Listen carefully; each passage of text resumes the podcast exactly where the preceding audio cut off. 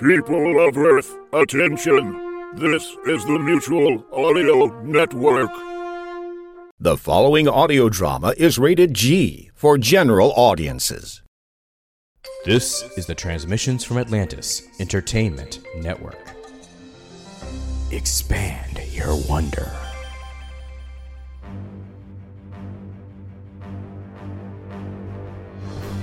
Strike your colors, you brazen winch, cause this be Brazen Winch Productions. Arr!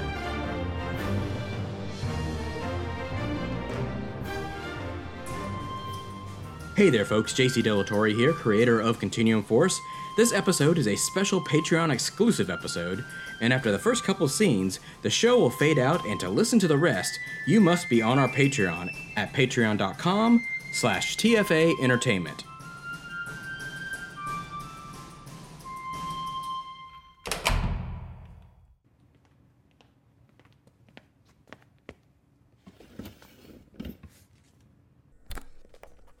Project Continuum Senate Subcommittee Mission Log, audio version. Senators, please remember this recording is classified top secret, Mobius, and the contents should not be removed from these secured chambers. No recording devices, cell phones, or other copying devices are permitted while this audio is playing. Upon completion, please return the container of the recording to the courier. Transcripts provided are for your eyes only. Mission 220 735 Valley Forge. The following is recorded from the Continuum Base, Malmstrom Air Force Base, Montana.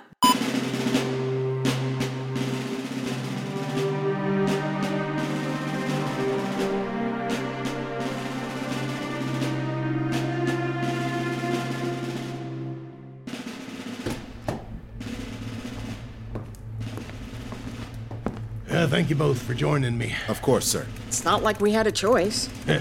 Fair enough. In any event, with the loss of Dr. Alala and the revelations of Onric, I just wanted you both to know that we are now fully under military control. This is no longer a civilian and military co op. What does that mean for our non military crew members like Ace and Eli? Plus, Buzz isn't military anymore. That's still being worked out. Until there's a definitive answer, we're going to operate business as usual.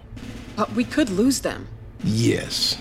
Sir, it would be terribly disruptive to have a change in our ranks. Our team has a synergy. We know what we're doing now, and to introduce unknown elements could undermine our efforts to get to the bottom of the Rosicrucian threat and properly interrogate Heinrich Alala. He's still not speaking to us? He took the death of Osamora pretty hard. I understand. I'm doing everything I can to keep the band together. The Continuum Force has never been its own branch of service. This project was always under the auspices of the Space Force, but now more so. With that comes a bit more oversight than we've had to deal with in the past. Of course. Thank you, sir. In addition to the news about who controls this little shindig of ours, I brought you both here for another reason. I think you both have performed your roles at an extremely high level above your ranks. Except for my mutiny to save Ace. And my complicity in said act. Yes. Well, you, you both served your time in the brig, and somehow the notes on the matter seem to get lost. As long as we don't have any more incidents of the like, I'm sure they won't suddenly be found. Yes, sir. Of course, sir. Anyway, as I was trying to say, the President of the United States, acting upon the recommendation of the Secretary of the Space Force, has placed special trust and confidence in the patriotism, integrity, and the abilities of both Lieutenant Colonel Connor Dannard and Second Lieutenant Denise Cox. Oh my god? General is fine, Lieutenant. Continuing on. In view of these special qualities and your demonstrated potential to serve at a higher grade, Lieutenant Colonel Connor Dannard is promoted to the grade of Colonel, United States Space Force, and Second Lieutenant Denise Cox is promoted to First Lieutenant, United States Space Force, effective on this day, the 3rd of July, 2020, by order of the United States Space Force. Congratulations. Sir, I don't know what to say. Thank you. Typically works here at Annard. That goes without saying, sir. Thank you. We'll do something formal when you get back. Get back, sir? Yes, ever since this Rosicrucian business has started up, I've had a bee in my bonnet about Valley Forge. Valley Forge? Yes, Lieutenant, where Washington's army nearly collapsed in the cold of a bitter winter and the lack of supplies, but rose through and became the foundation of our first branch of the military. Sharan mentioned Valley Forge once as a hotspot for bogey activity. Indeed, Colonel, if there was ever a place the Rosicrucians could do significant damage to the fortunes of the United States, it would be Valley Forge. And we know Washington was a Mason, which gives the Rosicrucians access to him through their Masonic ties. Were there even Rosicrucians back then? According to Calvo, they've been around since before Christ.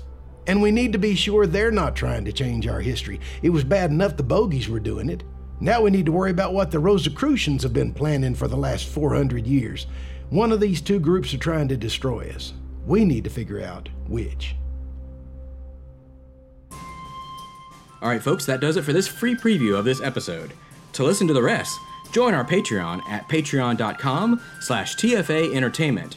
Will the team discover a connection between George Washington and the Rosicrucians? You have to listen to find out.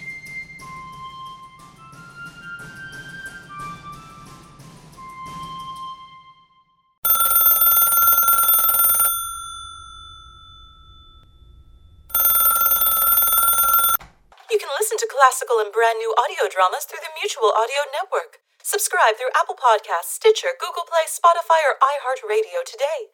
There's eight different podcasts, one for each day of the week and genre, and the Mutual Audio Network broadcast feed so you don't miss a day of your favorite shows. Subscribe to Mutual Audio tonight. Good night.